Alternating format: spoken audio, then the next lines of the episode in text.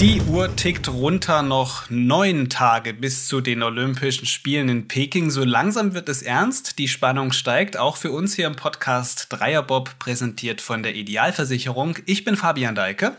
Und ich bin Tino Meier. Du sagst es, Fabian, die Spiele rücken immer näher und das bedeutet für Athleten, Trainer, Serviceleute, eben alle, die zu dem großen Olympia-Wintersport-Tross gehören, der nach China reisen will, die letzten Arbeiten abschließen, fertig machen, den Feinschliff sozusagen. Ja, natürlich auch so gut es geht isolieren, denn nach China kann nur fliegen, der neben einer positiven Form vor allem einen negativen Corona-Test in der Tasche hat.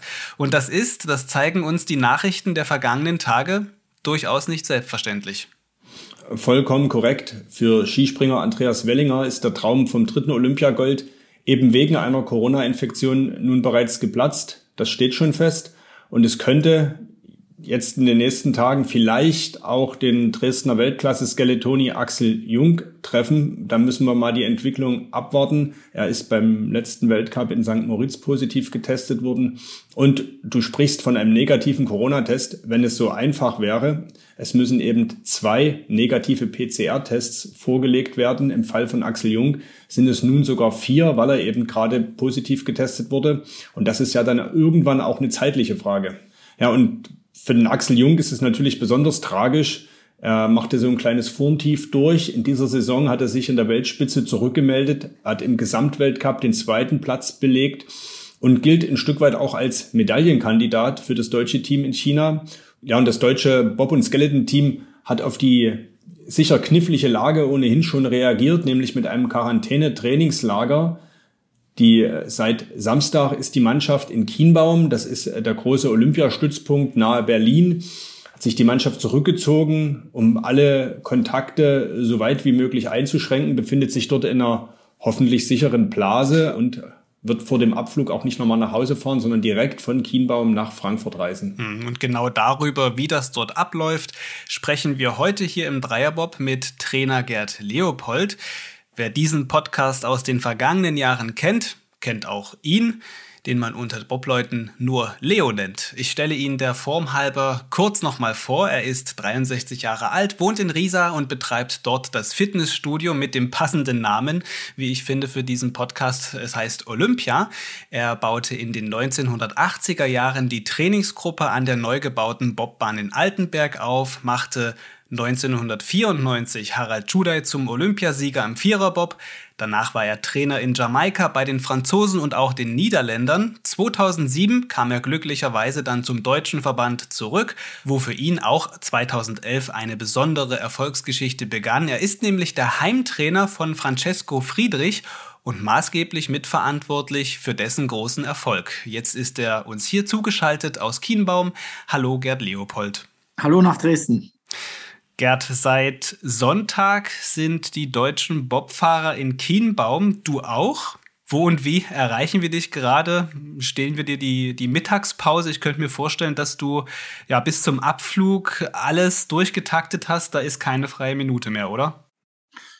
Im Wesentlichen ist das so. Kienbaum bietet natürlich schon mal die Gelegenheit, ein bisschen durchzuschnaufen, weil wir haben Essensmöglichkeiten, Trainingsstätten, natürlich alles um die Ecke, wenn ich so sagen darf. Das heißt, kurze Wege, äh, gute Möglichkeiten nochmal zur Regeneration, zur Physiotherapie. Und es verbleibt natürlich dann auch immer mal ein bisschen Zeit, sowohl für die Athleten, und das ist auch Sinn und Zweck dieser ganzen Maßnahme nochmal in Kienbaum, als auch für uns, nochmal durchzuschnaufen und alles nochmal zu durchdenken, ob alles vorbereitet ist, wenn es dann am neunundzwanzigsten am Samstag in den Flieger geht. Und das große Ziel, weswegen ihr jetzt in Kienbaum seid, ist natürlich auch äh, Kontakte meiden, sich jetzt so kurz vorm Abflug nicht etwa noch mit Corona infizieren. Ohne Begegnung ist es mit äh, ist ja Trainieren aber schwierig. Wie wie macht ihr das jetzt vor Ort und was wird jetzt überhaupt gerade noch trainiert, so kurz vorm Abflug? Eigentlich müsste ja alles soweit klar sein, oder? Ja, na, die die Hauptarbeit ist geleistet. Die letzten Wochen im Rahmen des Weltcups haben ja auch gezeigt, dass nicht nur das Friedrich-Team, sondern dass alle anderen, äh, unsere Damen, aber auch die Männer, sich gut vorbereitet haben. Die Hauptarbeit ist, wie gesagt, geleistet. Jetzt geht es darum, äh, den I-Punkt auf, äh, draufzusetzen und sich für Peking äh, in die absolute Form zu bringen. Wir sagen immer diese Superkompensation, dass dann hinten raus nochmal richtig Betrieb gemacht werden kann. Aber die wesentliche Arbeit ist geleistet. Es besteht hier schon auch die Aufgabe darin, gut weiter zu trainieren, aber fünfzig Prozent der Aufmerksamkeit gehören natürlich auch der Vorsicht, dass man sich nicht nochmal verletzt, dass man also mit Köpfchen trainiert, dass man, wie gesagt, die Entspannung, Erholung auch zulässt, damit die Jungs dann im olympischen Rennen auch richtig zuschlagen können. Und das, äh, der Hauptsinn ist ganz klar, neben den guten Trainingsmöglichkeiten, die wir in Kienbaum haben, haben wir uns gefreut, dass wir hier gern gesehene Gäste sind und dass wir natürlich unsere Blase, in der wir uns jetzt fast im gesamten Weltcup bewegt haben, hier fortsetzen können. Also wir haben die gesamte Nationalmannschaft zusammengeholt. Hier sind alle Techniker, hier sind alle Mechaniker, hier sind Physiotherapeuten mit vor Ort. Hier ist unser Team und einfach mit dem Gedanken nochmal, die letzten fünf, sechs Tage zu Hause sind meistens die, wo es an der Türe klingelt. Und dann haben wir einer vorbeigesprungen, kommt und sagt, Mensch, ich habe doch gehört, am Sonnabend geht's los. Will, will dich bloß nochmal drücken, will dir eine gute Reise wünschen. Und plups, dabei ist es passiert. Also haben wir gesagt, wir haben das bisher so gut geschafft äh, in unserem, in unserem Weltcup-Zirkus, dass wir sagen, wir wollen hinten nichts anbrennen lassen. Die ganze Truppe war nochmal zu Hause, hat sich zu Hause extrem vorgesehen. Und jetzt versuchen wir in dieser Blase uns bis zum Abflug äh, unter uns zu bewegen, in Gruppen eingeteilt. Wir essen in Gruppen, wir haben unterschiedliche Essensräume, wir haben die Athletik aufgeteilt in Gruppen. Also wir marschieren auch nicht als komplette Mannschaft überall rein, sondern wir sind in Gruppen unterwegs und das hat bisher sehr gut funktioniert. Du sagtest vorhin, ihr fliegt jetzt am Samstag, am neunundzwanzigsten Januar. Ist, du redest aber von einem ziemlich großen Tross, auch wenn ihr in Gruppen unterwegs seid. Äh, in so einem Flugzeug, wenn da Gruppen ist, da relativ. Fliegt ihr gestaffelt dann auch oder ist das alles ein Flieger? Wie muss man sich das vorstellen?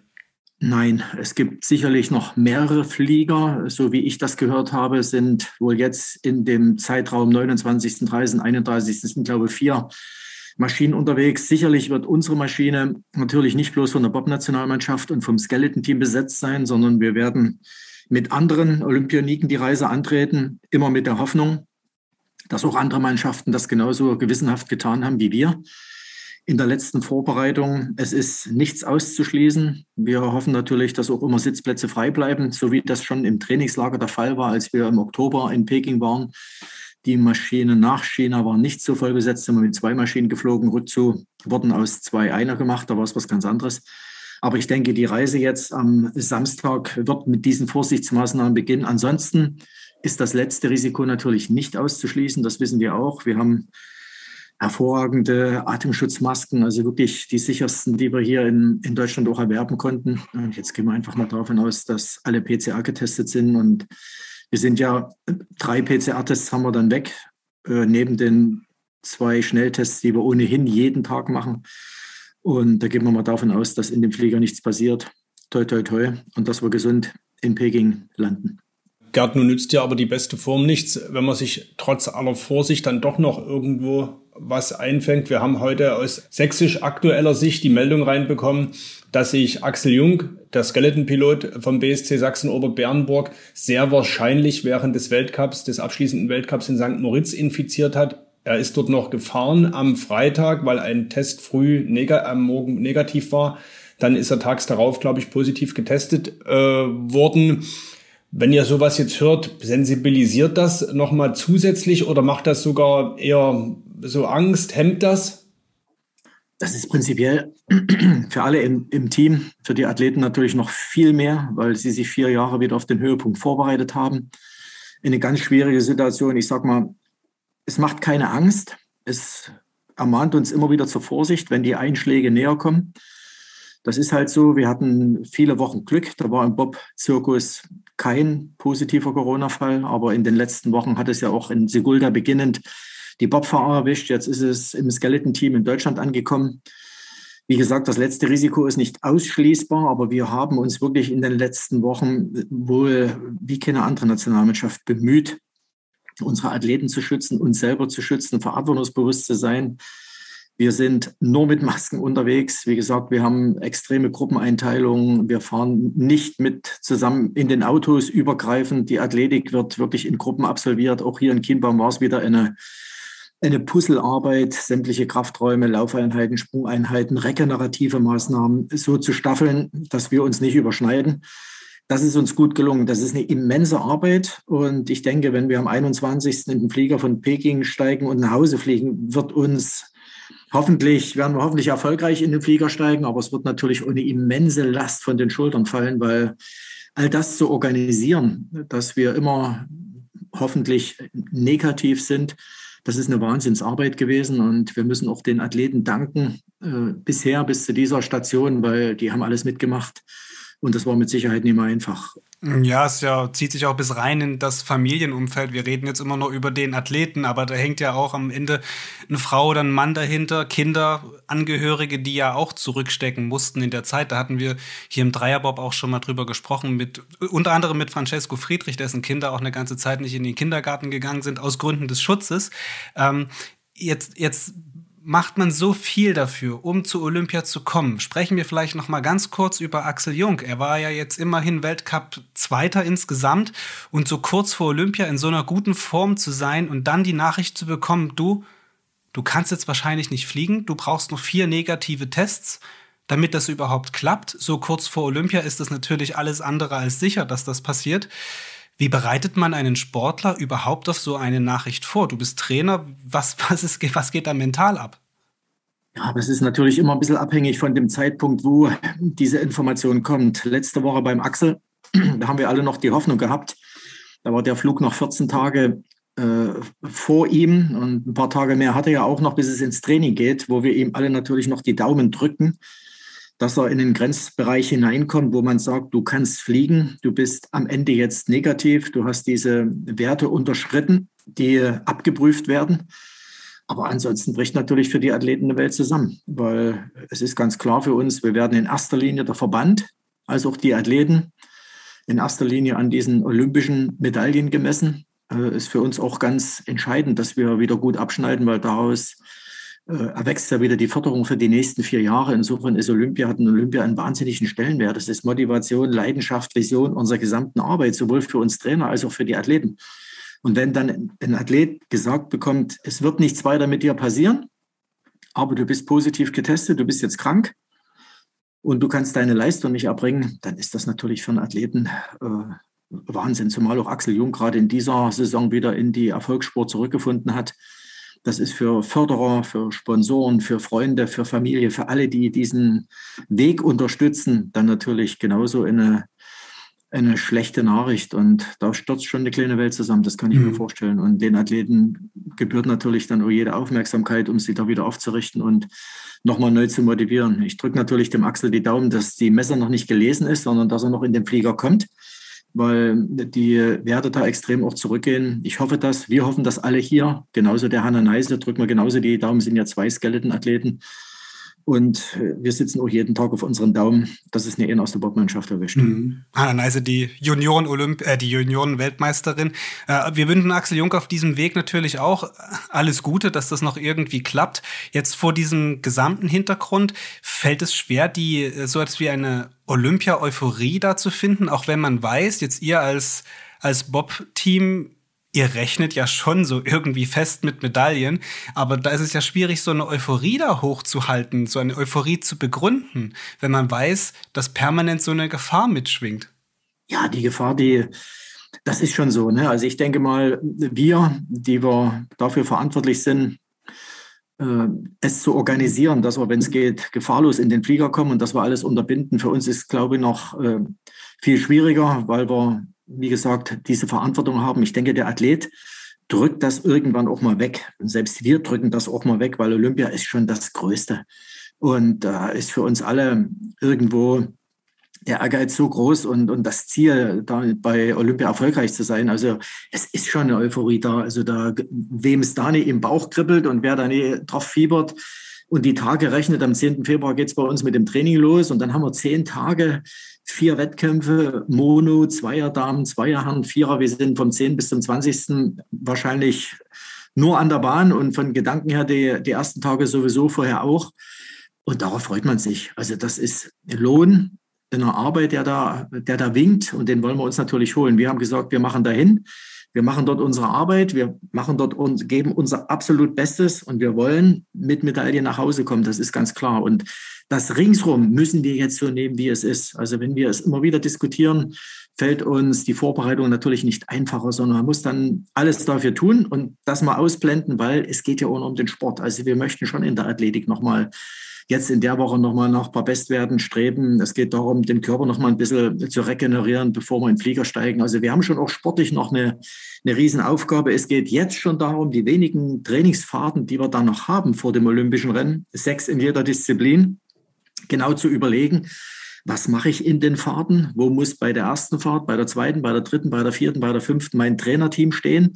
Welche Kurven brauche ich nochmal, durch die ich besonders gut durch muss? Welche Kurven nehme ich bei welchem Trainingslauf? Also diese Programme, die werden jetzt äh, entwickelt und man wird sich vorbereiten auf dieses Thema. Insofern sind wir da schon voll in, dieser, in diesem Olympiafieber drin. Und zum Glück hat es die Pandemie nicht geschafft, uns da äh, zu zerbrechen, sondern das, wir sind da völlig heiß. Also wir wollen dahin und wir wollen natürlich auch die Dinge holen, ganz klar. Das ist das Ziel. Du hast von athletischen Bestleistungen gesprochen, die in der Woche vorm Abflug schon nochmal kommen sollen bei den Anschiebern und auch beim, äh, beim Piloten. Kannst du uns mal eine, eine Hausnummer geben, beispielsweise Bankdrücken? Wie viel äh, drückt da ein Francesco Friedrich weg? Und ich könnte mir vorstellen, dass seine schweren Jungs hinten drauf, die Anschieber, sogar noch mehr schaffen. Das ist mit Sicherheit so, aber Bankdrücken ist vielleicht jetzt nicht gerade das Thema, was wir brauchen. Also ich denke, die Kniebeugeleistung zum Beispiel, okay. die, die, ja, ich sag mal, die zweihundertfünfzig Kilo in der Tiefkniebeuge, die da kommen muss, die wird kommen. Es kommen die Ausfallschritte, die wir machen, fünf links, fünf rechts mit hundertachtzig, hundertneunzig Kilo. Es wird nochmal ordentlich gesprungen, einer Schlussweitsprünge, logischerweise weit über der drei Meter Marke. Also all das, dass man Explosivität hat, dass man schnellkräftig jetzt ist, dass die Zubringerleistungen, die da unten drunter hängen, dass die da sind, dass man weiß, jawohl, die sind da und auf denen kann ich dann auch in den nächsten Tagen aufbauen, diese Explosivität, diese, diese Schnellkraft für die, für die ersten Beschleunigungsmeter auf dieser Bobbahn auch äh, ziehen. Das ist wichtig, ne? Also diese, die Grundlage da unten drunter und die checkt man jetzt nochmal ab, aber die ist im Wesentlichen auch da. Und das andere ist, dass man den Athleten jetzt dieses gute Gefühl gibt, dass sie locker werden, dass sie laufen können, dass sie sprinten können, dass sie Kraft fühlen. Das ist so das, was jetzt kommt, ne? Das sind natürlich ganz schön hohe Werte. Tino, da müssen wir uns noch ein bisschen anstrengen. Die Zugangsvoraussetzungen, um in so einen Dreierbob zu kommen, sind natürlich etwas geringer. Aber Na, Leo, wir würden nachdem natürlich... Nachdem wir uns hier gerade als Theoretiker geoutet haben und von Bankdrücken gesprochen haben, das wird uns wahrscheinlich noch schwer auf die Füße fallen äh, in das, der Szene, Fabian. Das wird uns auf jeden Fall noch nachhängen, aber wir können ja, ja auf jeden Fall, was, was Athletiktraining angeht, mal nach Riesa vorbeikommen, vielleicht zu dir ins Fitnessstudio. Jederzeit, aber ja, ich sag mal, auch die Zubringerübungen werden natürlich mitgemacht, ganz klar. Wenn ein Seitenmann im Vierer am Bügel die Kraft, die Explosivität in den ersten Bruchteilen in einer Sekunde auf den Bügel bringt, muss er natürlich auch gegenhalten können. Das heißt natürlich schon, dass er auch eine ordentliche Bankdruckleistung braucht, um da oben das, was von den Füßen kommt, auch ohne Verlust auf den Bügel zu bringen. Also diese Zubringerleistungen, die, die laufen natürlich nebenbei, die sind jetzt nicht mehr wichtig in dem Sinne. Aber die muss der Athlet auch haben, muss gesund sein, muss das natürlich auch halten können, diese Kräfte. Und insofern spielen die schon eine Rolle. Also wenn ihr mich jetzt nach der Marathonzeit gefragt hättet, dann hättet ihr euch noch als Außenseiter geoutet, aber das habt ihr nie gemacht. Die Bankdrücken gehört schon noch mit dazu. Ja, ja. Diese Marathonzeit zur Vollständigkeit halber, die liegt bei dir in deinen besten Jahren als aktiver Sportler bei zwei Stunden zweiunddreißig Minuten. Also einen Marathonlauf kennst du dich auch bestens aus. Ich will noch einmal ganz kurz auf das Thema Corona und Pandemie zurückkommen. Gar nicht jetzt unbedingt in Bezug auf die anstehenden Olympischen Spiele. Du bist Betreiber eines Fitnessstudios. Ist die Pandemie da für dich auch sowas wie ein Marathonlauf oder ist das, ist es noch mehr ausdauerfordernd? Ja, Marathonlauf. Ich habe gerade nach dem Wort gesucht, was es, was es für, für uns eher ist. Ich betreibe ja fast seit über sechsundzwanzig Jahren, fast seit sechsundzwanzig Jahren zusammen mit Harald Czudaj unser multifunktionales Sportzentrum, nicht nur bestehend aus Fitness. Fitness ist ein großer Teil, aber wir haben natürlich noch eine Minigolfanlage. Wir haben Kinderland. Wir merken auch, dass die Menschen natürlich danach sehnen, dass in den Öffnungszeiten wieder ein bisschen mehr Stabilität reinkommt, weil die Leute sich bewegen wollen, weil sie etwas für ihre Gesundheit tun wollen. Und insofern hat uns die Pandemie natürlich auch in den letzten anderthalb Jahren, fast zwei Jahren äh, mächtig getroffen und, und dolle gebeutelt. Vor allen Dingen auch, wenn ich an unsere Kollegen denke, an Mitarbeiter denke, die monatelang in Kurzarbeit leben mussten. Und, und auch die letzten Wochen sind nicht so einfach, unter welchen Bedingungen wir gegenwärtig öffnen. Ist natürlich auch nicht so, dass die Leute Hurra rufen und, und uns überrennen. Aber wir spüren, dass der Drang nach sportlicher Bewegung riesengroß ist. Und wir drücken natürlich auch allen anderen ringsherum, denen das genauso geht wie uns, die Daumen, dass dieser Spuk bald ein Ende hat und dass wir auch wieder was tun können, gerade auch im Fitnessbereich, um die Leute stärker zu immunisieren, besser zu schützen, gesünder zu erhalten. Also das ist schon eine wichtige Aufgabe, der wir uns auch gerne stellen in der nächsten Zeit. Aber die, die letzten Monate waren für unsere Dienstleistung sehr, sehr schwierig. Und da kann man sich auch wirklich bei unseren Kollegen, Mitarbeitern bedanken, die da uns bei uns zur Stange gehalten haben und jetzt sich darauf freuen, dass hoffentlich die Öffnungszeiten wieder äh, mehr werden und wir wieder für die Bevölkerung da sein können, so wie früher auch. Am vierten Februar beginnen die Olympischen Winterspiele in Peking. Ab in, für die darauffolgenden vierzehn Wochen wird man die Leute mal animieren, neben der eigenen Bewegung auch am Fernseher präsent zu sein, die Spiele zu verfolgen, womit wir jetzt mehr oder weniger den Bogen haben zu den Spielen selbst. Die Bobfahrer sind in Yanqing unterwegs. Das ist achtzig Kilometer ungefähr nordwestlich von Peking. Ihr wart im Oktober dort an der Bahn, habt Trainingsfahrten gemacht. Was erwartest äh, du oder was kannst du uns sagen? Was, was ist von der Bahn zu erwarten? Was ist von den Spielen dort vor Ort zu erwarten, organisatorisch, aber eben auch sportlich? Ja, leider war es so, dass wir nur einmal, dafür natürlich für eine längere Zeit, fast vier Wochen, äh, letzten Herbst in Peking sein konnten oder in Yanqing auf der Bahn. Im Allgemeinen ist es ja üblich, dass man im Wettkampfjahr davor einen Weltcup hat, die Bahn das erste Mal kennenlernt, dann nochmal hinfährt. Jetzt war dieser eine Block, den wir hatten, dafür zuständig, die Bahn sich zu erarbeiten mit äh, knapp vierundvierzig, fünfundvierzig Abfahrten, die wir da bekommen haben.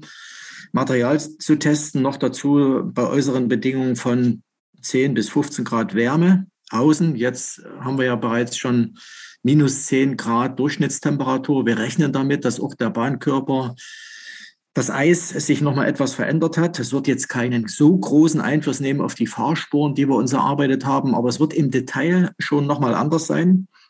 Also man muss von Anfang an die Bahn gut lesen, man muss sich mit der Bahn beschäftigen, auseinandersetzen, nicht nur beim Abfahren, sondern auch bei anderen mal zuschauen, sich Passagen angucken, auch von außen. Das wird also eine Riesenaufgabe sein. Deshalb, wir rechnen schon damit, dass es nochmal leichte Veränderungen geben wird. Die Bahn an sich ist, äh, ist einmalig. Das ist eine Wettkampfstätte, äh, auf die wir sehr stolz sein können. Das ist wirklich Bobsport der Superlative, gerade wenn es um, um die Athleten geht, wenn es darum geht, es wird uns kein Regen, kein Schnee, wird Wettkampfergebnisse beeinflussen. Die ist komplett unterm Dach, vom ersten bis zum letzten Meter. Also wir können davon ausgehen, dass wir sehr gute äußere Bedingungen, sehr faire Bedingungen für alle Abfahrer zur Verfügung haben, also vom ersten, von der ersten Nummer bis zur letzten. Ja, und, und die Bedingungen der Erwärmung, Geräte abstellen, Umkleideräume, das ist natürlich auch alles sensationell. Also eine ganz, ganz tolle Wettkampfstätte, darüber kann man sich sehr freuen. Ich hoffe auch, dass er im Wettkampfkalender bleibt in den nächsten Jahren, dass wir mit Peking auch wieder rechnen können, auch bei anderen Veranstaltungen. Die Nähe zum Dorf, das ist ein Steinwurf weit, äh, sind wir in unserem olympischen Dorf. Also ringsherum eine tolle Wettkampfstätte, darauf freuen wir uns sehr.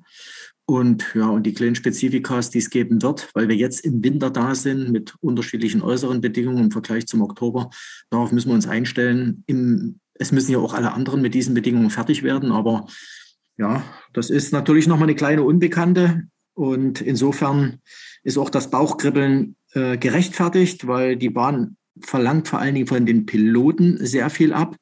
Wir haben ja auf der Welt einfachere, kürzere Bahnen. Ich denke, wie Igls zum Beispiel. Wir kennen Whistler, was auch eine technisch sehr anspruchsvolle Bahn ist. Altenberg gehört dazu.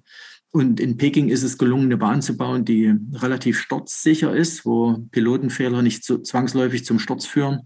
Aber eine sehr anspruchsvolle Bahn. Also kleinere Fehler haben große Zeitverluste zum äh, oder können zu großen Zeitverlusten führen. Das heißt, es muss uns wirklich gelingen, über vier Rennläufe relativ sauber und stabil zu fahren, wenn man am Ende als Erster äh, die Wettkämpfe beenden möchte.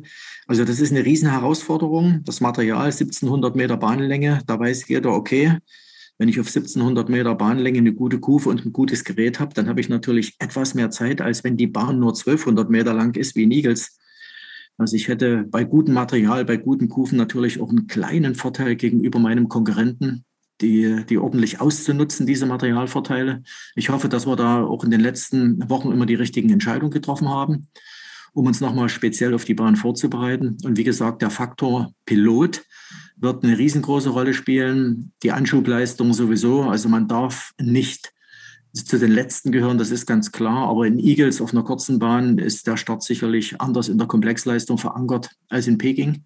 Hier spielt die Bahn noch eine größere Rolle. Wir wollen natürlich trotzdem am Start dabei sein, weil das sind die ersten, die ersten Hundertstel, die man im oberen Bahnteil sich schon erarbeiten kann, wenn der Start passt. Aber das ist eine sehr anspruchsvolle Bahn. Aber egal ob plus zehn Grad oder minus zehn, äh, Topfavorit ist und bleibt Francesco Friedrich. Das große Ziel, die olympischen Goldmedaillen Nummer drei und vier, das steht, sagt er zumindest. Ja, wenn man jetzt, wenn man jetzt über sowas redet, da hätte ich jetzt gerne mal die Antwort von, vom Christian Streich aus Freiburg. Der kann das immer so herrlich beschreiben und findet immer die lustigsten Antworten auf so eine Fragen. Also wenn wir jetzt tief stapeln und sagen, ne, wir wollen, wir kämpfen in erster Linie um eine Medaille, dann wäre das natürlich Quatsch. Dann würde jeder zu uns sagen, ihr habt in diesem Jahr von den achtzehn Rennen, die ihr gefahren seid, sechzehn gewonnen und jetzt wollt ihr in Peking um eine Medaille kämpfen. Also der Anspruch ist ganz klar, wir wollen natürlich dort um den ersten Platz kämpfen, ganz logisch. Dort geht es für so ein Team wie von Francesco Friedrich im Zweier wie im Vierer nur um Gold. Das ist logisch. Was dann am Ende rauskommt, das werden halt die, das werden die konkreten Bedingungen auch zeigen und, und die, die Tage, wo, das, wo die Rennen stattfinden. Das ist sicherlich unter der Komplexität, unter der man Peking betrachtet, etwas schwieriger zu beurteilen, als wenn ich heute sage, wir fahren heute nach Innsbruck oder wir hätten die Olympiade in Winterberg oder wir hätten sie in Lapland. Ne, also in Peking, das ist ein anderer Schuh. Sagen wir mal, lieber Altenberg, Gerd, wenn ich dich an der Stelle unterbrechen darf, da hätten, am liebsten hätten wir die Olympischen Spiele in Altenberg. Genau, da würde ich jetzt im Bett liegen, würde ein gutes Buch lesen und sagen, das wird schon klappen. Aber was Peking betrifft, geht es einfach darum, das sind, das sind so die alten, die alten Dinger, die uns seit Jahren begleiten, ne? Also nichts dem Zufall zu überlassen, genau abzuwägen, was wird an dem Tag uns erwarten dort. Ne? Also gut vorbereiten nochmal richtig. Also ich denke, wir haben das alles getan und, und ich bin mir auch sicher, dass wir mit um den ersten Platz kämpfen werden. Aber wie gesagt, die, die Faktoren, die Platz eins dort unbedingt oder die Platz eins bringen, die sind ein bisschen breiter gefächert als auf anderen Bahnen. Also die, die, die Stabilität in der Fahrleistung, das ist, wird eine Riesenrolle spielen, nicht nur in dem einzelnen Lauf, sich von einem Fehler mal zu erholen. Der obere Bahnteil muss sitzen. Und wie gesagt, dort spielt das eine große Rolle. Nun kennen wir ja Friedrich als einen sehr abgeklärten, sehr wettkampfharten und sehr stabilen Athleten. Ich hoffe genau, dass das auch wieder äh, darüber die Leitung bringt, wer am Ende gewinnt und wer vielleicht Zweiter oder Dritter wird. Also ich weiß, dass die Jungs sich sehr gut fokussieren können, sich auf den Wettkampfhöhepunkt richtig gut vorbereiten können. Wir gehen durch viele Wettkämpfe, das ist immer unsere Serie gewesen in den letzten Jahren, viele Aufbauwettkämpfe, viele Hauptwettkämpfe leisten, um wettkampfstabil zu sein, die Autismen zu erarbeiten, dass alles flutscht, dass man sich, dass einer sich auf den anderen verlassen kann. Das haben wir auch dieses Jahr wieder getan. Wir haben nichts ausgelassen, wir waren mit allen Athleten bei allen Wettkämpfen dabei. Das war immer unsere Vorbereitungsstrategie, das hat auch dieses Jahr funktioniert, wir waren auch sehr erfolgreich und deshalb den letzten Fokus jetzt nochmal finden und dann ist es so, dass wir mit um den Sieg kämpfen, genau. Akribisch arbeiten und wettkampfhart sein, das waren so die beiden Sachen, die du gerade schon genannt hast in Bezug auf Francesco Friedrich. Hinzu kommt auch die Komponente, dass er sehr gut mit Details umgehen kann, was ja auf der Bahn, das sagtest du auch gerade in Yanqing, ein Schlüssel sein kann. Nun gibt es noch ein bisschen Ablenkung möglicherweise zu Beginn der Olympischen Spiele für Francesco Friedrich. Er steht zur Wahl als Kandidat für den deutschen Fahnenträger. Die Nachricht, die kam am Montag rein. Ist eine große Ehre, sicherlich. Weißt du, ob er das schon erfahren hat? Wie geht er damit um? Was sind da seine Gedanken daran, dass er möglicherweise mit der Fahne da reinläuft? Ja, wir haben, wir haben heute natürlich schon drüber diskutiert beim Training, bei unserer Laufeinheit heute Morgen. Das bleibt ja nicht, das bleibt ja nicht unbeachtet, ganz klar. Denn irgendeiner zieht das Telefon immer aus der Tasche und guckt da drauf und sagt, ach, hast schon gehört, du bist ja mit als Kandidat äh, Fahnenträger vorgeschlagen. Ohne Frage, wenn das so wäre, ist es immer eine große Ehre. Und, äh, und wenn das äh, Franz sein dürfte, dann wäre das für ihn natürlich was ganz Großes. Was uns dabei immer bewegt, wir leben in einer Mannschaftssportart. Ne? Und, und ich sage mal, die, die Ehre fokussiert sich natürlich bei uns im großen Maße auf den Piloten, weil er ist mit Sicherheit derjenige, der an der Komplexleistung, die wir unten erbringen nach vier Rennläufen, den größten Anteil hat, ohne Frage. Aber ich denke, Franz denkt da genauso wie ich, ohne die super Truppe, die wir hinten drauf haben, ohne die fantastischen Athleten, die in einem Zweier- oder Viererbob für die Komplexleistung mitverantwortlich sind, geht das nicht. Also all die Erfolge, die wir haben, sechsundsechzig Weltcupsiege, die hat er ja nicht alleine errungen, ne? Sondern die, die kommen in der Mannschaft. Das Schönste wäre natürlich, so, ein, so eine Fahne hätte zwei Stiele. Und das könnten Friedrich und Margis machen. Oder eine Vierertruppe marschiert mal ein und jeder Einzelne hat eine Hand an der Fahne und die vier Mann tragen die Fahne rein, weil wir kommen aus einer Mannschaftssportart. Und, und ich denke, darüber hat Franz auch schon nachgedacht und gesagt, wäre ja cool, wenn wir das mal gemeinsam machen könnten. Ne? Also so dieser Mannschaftsgedanke, das ist immer das, was Franz bewegt, wenn er alleine so eine Ehre äh, erhält, weil die Truppe gehört unbedingt mit dazu. Wenn es jetzt Franz ist, dann macht er das stellvertretend für das gesamte Team, für sein Bob-Team im Zweier und im Vierer und natürlich auch stellvertretend für die ganze Olympiamannschaft. Also da würde er das sehr gern machen. Wir sind mal gespannt, äh, wie es ausgeht.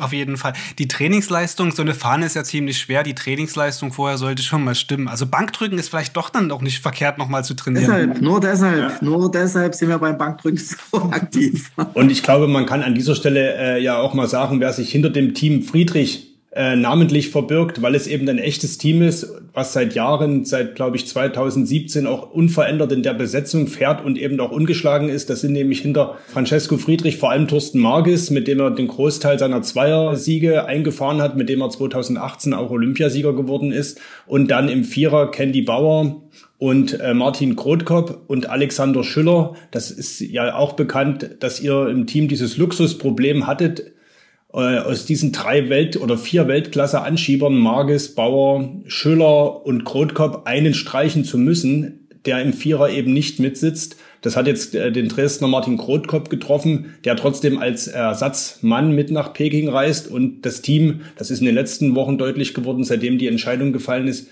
trotzdem genauso leidenschaftlich und äh, energisch unterstützt, was ein Stück weit eben auch diesen Teamgedanken ausmacht, den du gerade beschrieben hast, was wahrscheinlich auch ein Stück weit das Erfolgs- oder auch ein Puzzleteil äh, zum Erfolgsmodell Friedrich äh, ja, beiträgt, denke ich. Ja, unbedingt. Das ist, das ist und bleibt Mannschaftssport. Und auch so ein Mann wie Francesco reift nur dann zu dieser Klasse, wenn er von solchen Jungs unterstützt wird, wie er sie gegenwärtig vor, äh, in seinem Team hat. Also das ist auch für die nächsten Jahre eine wichtige Aufgabe, weil wo die, wie die Reise weitergeht nach Olympia, wissen wir nicht. Aber jetzt nochmal zu Olympia. Es wäre natürlich auch eine tolle Geschichte, wenn man als Viererbob-Team mit einem Ersatzmann anreist, der ja jederzeit eine Lücke schließen konnte, könnte, ohne dass da ein Zehntel Differenz in der Startzeit entsteht. Es wäre also wirklich toll, wenn man, so wie es im Fußball üblich ist, da sitzen ja auch noch ein paar Jungs auf der Auswechselbank. Und wenn es dann darum geht, den Weltmeister zu küren, stehen alle auf. Und alle kriegen eine Medaille umgehangen. Auch die, die an der Seite gesessen haben, die nicht gespielt haben, genauso wie die, die drei Minuten Einsatz hatten oder die, die dreißig Minuten Einsatz zusätzlich hatten. Ne?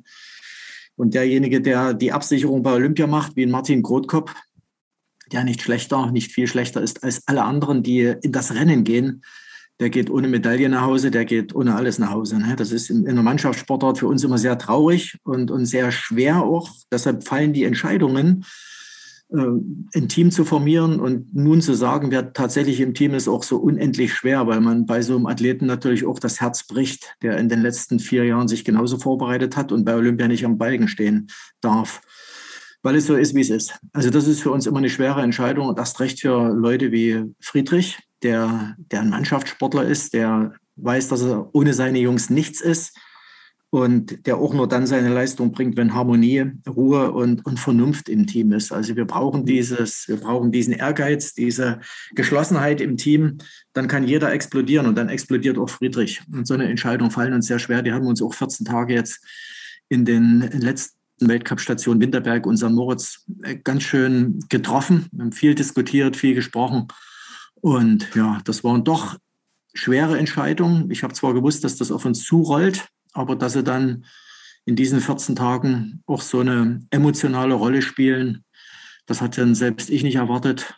Es ist alles gut, wie es ist. Es gehört ja auch noch ein Alexander Rödiger dazu, den wir mit sechsunddreißig Jahren in Moritz vom aktiven Bobsport verabschiedet haben. Der war Bestandteil unseres Teams, auch ein sehr erfahrener, der so eine Diskussion schon in den letzten Jahren immer wieder miterlebt hat, im Team von Maximilian Arndt oder André Lange.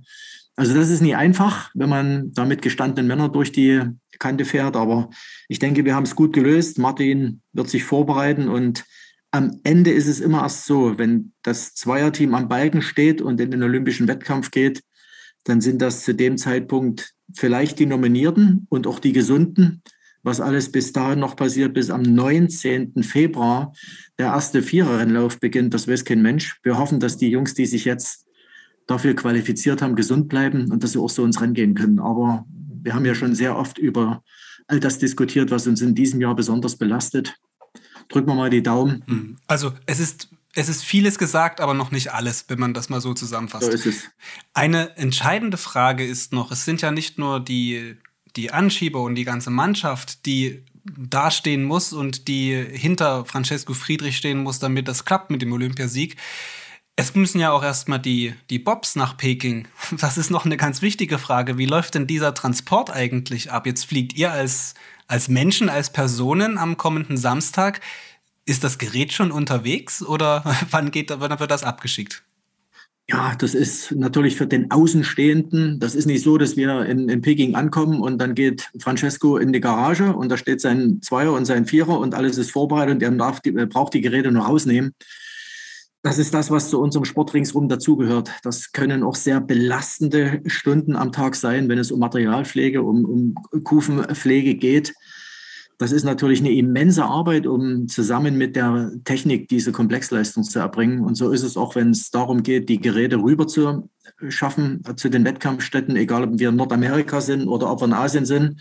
Jeder Bob kommt in eine Kiste. Es ist genau im Vorfeld aufzuschreiben. Das war dieses Mal für China noch viel komplizierter. Also die, die Liste der gesamten Dinge, die in so eine Kiste reingehen, die mussten akribisch aufgeschrieben werden. Jedes Kufenplättchen, jeder Schraubenzieher, jede Schraube, jedes Zugwiderstandsgerät, jede Gewichtsscheibe, jede Hose, jedes Paar Schuhe, was noch mit reingesteckt wurde, jede Kufenkiste, das musste von Anzahl und Beschreibung genau passen. Also das war dieses Mal ein, eine immense Arbeit und das ist in der letzten Woche passiert, also Montag vor acht Tagen. Da haben wir in Berchtesgaden die Kisten gepackt. Die sind dann am dem gleichen Tag noch in, zum deutschen Zoll gegangen. Das war diesmal eine sehr akribische Arbeit. Das hat Stunden gedauert in der Vorbereitung, beim Verladen dann auch nochmal drei, vier Stunden. Und dann sind die Kisten gepackt. Und wenn wir jetzt nach Peking kommen, hoffen wir, wenn wir den Deckel aufmachen, dass genau das noch drin ist, was wir verladen haben. Da, da erinnere ich mich gleich an die Sommerspiele zurück im vergangenen Jahr, als der Vierer von den Kanuten beschädigt worden ist auf dem Weg zu den Olympischen Spielen nach Tokio. Was passiert denn, wenn so ein Bob kaputt geht? Ja, ich, ich sage einfach mal, wir haben natürlich äh, noch Ersatzmaterial mit in Kisten verstaut. Ich hoffe jetzt einfach mal, dass es jetzt nicht die, äh, die Bobs wirklich so betrifft wie, wie den Vierer von den Jungs im, im letzten Jahr. Aber es ist alles möglich. Die gehen auf Gabelstapler, die werden in die Flugzeuge gehoben, die werden rausgehoben. Vielleicht fällt da auch mal eine Kiste auf die Seite. Wir sehen es ja zum Glück nicht immer. Wir merken nur, wenn wir die Deckel aufmachen, ob da einigermaßen alles gut gelaufen ist. Wenn es so kommt, sind wir sicherlich darauf vorbereitet. Also auch für den Francesco, wenn es seine Geräte beträfe, wäre noch ein Ersatzgerät da oder Ersatzteile da, sodass wir auf alle Fälle einen olympischen Wettkampf machen können. Drücken wir mal die Daumen, dass die un- unbeschadet da drüben angekommen sind und dass alles dabei ist. Gerd, wenn du zum Abschluss einen Wunsch frei hättest für Peking, welcher wäre das? Und was müsste äh, alles passieren, damit du bei all dem, was rund um die Spiele äh, los ist, Olympia für dich und für das Team als Erfolg bewerten würdest? Ich denke, den Erfolg holen wir uns, wenn alle jetzt in den letzten Vorbereitungsstunden und Tagen gesund bleiben. Also wir reden ja immer nur von der Pandemie. Ich rede auch von Verletzungen, die beim Sportler ja passieren können, indem man vielleicht kurz bevor es losgeht, nochmal übertreibt im Training. Wie gesagt, die Aufmerksamkeit im Training gehört jetzt in erster Linie auch dem, dass man verletzungsfrei bleibt, dass man mit Köpfchen trainiert. Ich wünsche mir, dass sie gesund und verletzungsfrei bleiben, unser ganzes Team. Und wenn das passiert, dann werden wir auch in der Lage sein, uns den Rückflug zu versüßen. Da bin ich mir sehr sicher. Da drücken wir auf jeden Fall die Daumen, dass das auch so kommen wird, wie du dir das vorstellst. Ich würde sagen, wir kommen jetzt so langsam dann doch zum Ende. Es war eine relativ lange Bob-Abfahrt mit dir ja, hier auf in Peking geht's ja auch ein paar, in Peking ist ja auch ein paar Meter länger die Bahn, ne? Ist auch ein paar Meter länger. Und man ähm, muss dazu sagen, das Versüßen bei den äh, Bobfahrern, das muss man das Süß nicht wörtlich nehmen, sondern eher so im Sinne von belohnen, ne? Da darf dann auch mal Herr Brauchig, darf es dann auch mal zugehen. Das ist richtig. Auch das gehört zur Packliste dazu. Das sind wir auf die entsprechenden Beweisbilder dann auch gespannt. Eine, unsere Standardfrage hier am Ende des Podcasts, die können wir dir ja sicherlich nicht stellen. Die ist nämlich immer, ob man schon mal selber in einem Bob gesessen hat. Die Antwort auf die Frage dürfte bei dir ja lauten. Deshalb machen wir was anderes. Wenn du, du bist jetzt seit sehr, sehr vielen Jahren als Trainer aktiv, hast schon unheimlich viel gesehen und bist eben als Bob-Trainer auch wahnsinnig erfolgreich. Wenn du jetzt nochmal vor die Wahl gestellt werden würdest, in welcher Sportart du als Trainer aktiv wirst, wäre das wieder der Bobsport oder würde dich auch noch was anderes interessieren? Mich hat definitiv auch die Leichtathletik interessiert. Ich bin ja selbst zehn Jahre aktiver Leichtathlet gewesen. Tolle Sportart. Wir haben auch enge Verbindungen zur Leichtathletik. Aber ich habe mir zu Beginn meiner Karriere, dieses Jahr ist das übrigens das vierzigste Jahr, ich habe neunzehnhundertzweiundachtzig angefangen, also das ist mein vierzigste Bob-Jahr, da habe ich mir natürlich nicht träumen lassen, dass man mal so eine Karriere hat, am Ende der Karriere, vielleicht geht es auch noch zwei, drei Jahre weiter, aber dass man hinten raus auch noch mit so viel Erfolg eine, eine, eine Trainertätigkeit durchführen kann, mit so hervorragenden Athleten, das macht einfach Spaß. Insofern sage ich mal, wenn es wieder so käme, wäre ich auch sehr glücklich. Der Bobsport ist schon das, wo ich mich zu Hause fühle, auch wenn meine Abfahrten sich äh, fast an einer Hand sehen lassen. Und trotzdem geht das. Also ich, ich schiele da gar nicht woanders hin, sondern ich sage mal, der Bobsport hat mir das gegeben, tolle Menschen, Erfolg in der Arbeit äh, und, ich, und, und Spaß an der Arbeit auch vor allen Dingen. Und das ist, denke ich, das Wichtigste, was bei den anderen Sportarten gekommen wäre, wüsste ich nicht. Der Bobsport hat mir das geliefert und insofern hätte ich auch nichts dagegen, wenn ich die Reise nochmal antreten dürfte. Und da hast du die Antwort auch auf die Frage, ob du schon mal Bob gefahren bist, auch noch mit beantwortest. Ich zähle nach, du bist mehr Dreierbob gefahren in deiner Karriere als normalen Bob. Genau so ist es. Sehr gut, war schön, genau, mit dir so kurz vor Olympia nochmal gesprochen zu haben. Alles Gute für die nächsten Tage, die Vorbereitungen. Guten Flug, kommt alle gesund da drüben an und dann viel Erfolg. Wir schauen uns das an. Ja, viele Grüße auch an die Jungs. Bleibt vor allen Dingen gesund in den nächsten Tagen. Das richte ich sehr gerne aus. Vielen Dank an euch, dass ihr uns in den letzten Jahren und Wochen immer so toll begleitet habt. Danke fürs Daumendrücken zu Hause und ich hoffe, wir können euch was zurückgeben. Danke. Ja, dann würde ich sagen, der Countdown läuft. Neun Tage noch bis zu den Olympischen Spielen. Auch für dich bedeutet das, wie wir es in der letzten Folge schon gesagt haben, Tasche packen, alles vorbereiten für den Flieger, vielleicht noch das ein oder andere Mal testen. Und was ich gerade in dem Gespräch ganz am Ende noch vollkommen überraschend fand, das hatte ich so gar nicht auf der Uhr, dass Gerd Leopold sein vierzigste Jubiläum vor sich hat. Ich glaube, da sollten wir dann nach Olympia auch nochmal drauf eingehen. Also du kannst die Zeit in Peking auch vielleicht dafür verwenden, dir was für den Leo einfallen zu lassen. Ja, die Packliste ist auf jeden Fall schon geschrieben, auch wenn ich keine extra Kisten nach China schicken werde, sondern mit einer einfachen Reisetasche auskomme. Aber auch da will ja alles durchgeplant und ja, nichts vergessen werden. Und ich überlege mir nach diesem Gespräch jetzt auch, was meine kleine süße Belohnung sein könnte für den Rückflug. Ja, vielleicht findest du ja irgendeine leckere chinesische Spezialität, wobei lecker ja auch immer, ja gut, äh, ich will das gar nicht weiter vertiefen, was kulinarische Köstlichkeiten geht. Ich bin jetzt schon gespannt darauf, was du uns erzählen wirst. An Dingen, die du vielleicht in China so siehst, hörst, schmeckst und riechst. Warten wir es ab. Wie gesagt, jetzt geht es erstmal um den Feinschliff. In diesem Sinne, bis zur nächsten Folge. Und die könnte vielleicht sogar schon aus China sein, zumindest was deinen Teil anbelangt. Wir bleiben gespannt, ob das dann auch alles so kommt, wie wir das ja, uns so vorgestellt haben.